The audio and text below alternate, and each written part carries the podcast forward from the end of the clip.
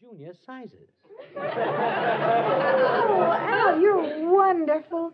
Gee, Jane, is it any wonder Al's my everything? Don't worry, you won't always be that poor. Oh, please, Jane, don't insult Al on our anniversary. Anniversary? Chicken, is there something about us I should know? Oh, not me and you, Al. It's Jane and I. We've been rooming together one year today. Well, this calls for a celebration. Why don't you girls make me a dinner? No, no, we want this day to be different. You eat out. Oh, but Jane, Al is right. We should celebrate. I know. I'll bake a cake. Irma, please, please, no. Uh, not that you're a bad cook, but when most people bake a cake, no one can jump up and down or the cake will fall. When you bake a cake, we all have to jump up and down to get it loose from the stove. Well, I have a new recipe, and I'm going down to the grocer's and get some flour. I'd like to make an upside down cake, but I don't know how to spell happy anniversary backwards.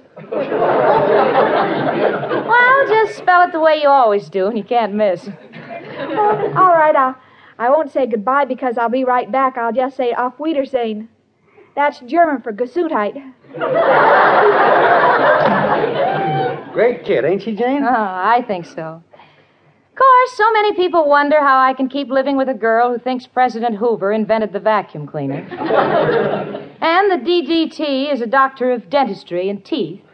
And that Seabiscuit was fish bait. but then again, I've never in my life met anyone with a bigger heart, with a greater warmth and an honesty of character than Irma has. I agree with you a 100%. Why do you think I want to make her my wife? That's because she's got a job. Come in. It's only me, Professor Kropotkin. Hello, Janie and Al. Hello, Professor. Come on in. Thank you. Hi, Professor. Jane, I hope you don't mind my stopping by for a minute. You see, the steam in my room is terrible. Steam? I didn't know you had steam in your room. Well, I haven't had it very long, but Mrs. O'Reilly just came up for the rent, and she found I couldn't pay her, so she started blowing off. and I refused to stay in the steam room. Oh, Professor. Now listen, Janie, in the steam room you get a massage, and Mrs. O'Reilly rubs me the wrong way. Where is my darling little Irma? Well, she went out to some flour. Ah, That reminds me, if Irma's going to make a cake, I'm going to go to the drugstore and get something to go with it. Ice cream? No, bicarbonate. I'll see you later. Ah, that Jane's a great little kidder, huh? And by the way, Professor, the girls are celebrating an anniversary.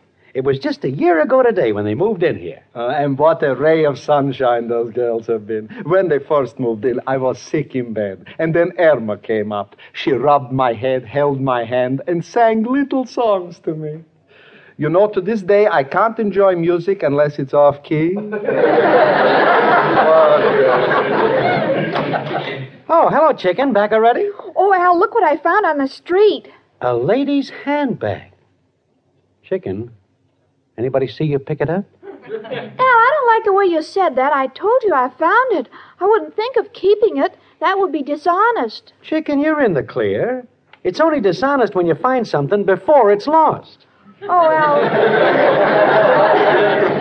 we must find out who lost it so we can return it. a good idea. Let's open up the handbag and find out who is the owner. Okay, empty the stuff there on the table, chicken. All right, Al. My, my, look at all the stuff a woman carries in her handbag. You know, it's the first five and ten cent store I've ever seen with leather walls. Oh, Al, this lady's handbag belongs to a man. What? Well, his name is right here on the watch Ben Russ, probably short for Benjamin Russell. No, chicken. Let's let's keep looking. My, my, look what she's got here hair nets, hair pins, hair dye, hair ribbons, hair shampoo. Well, we know one thing she can't be a bald headed woman. Now Ah, let's see. Cigarette case, lipstick. Uh oh, this dame's a dangerous woman. Why, Al? She's got a driver's license. and here's her name, Mrs. R.L. McLean. Gee, Al, look at all the money in this wallet. Yeah, and here's her address Ardmore Towers, West End Avenue. Classy neighborhood. Probably wouldn't even miss the dough. Al, I'm surprised at you. Would you think of keeping this money? Uh, only for a charitable purpose. Chicken, did you ever hear of Robin Hood, the guy who took from the rich and gave to the poor? Yes. You think Robin Hood was a bad guy? No. You know anybody richer than Mrs. McLean? No. You know anybody poorer than me?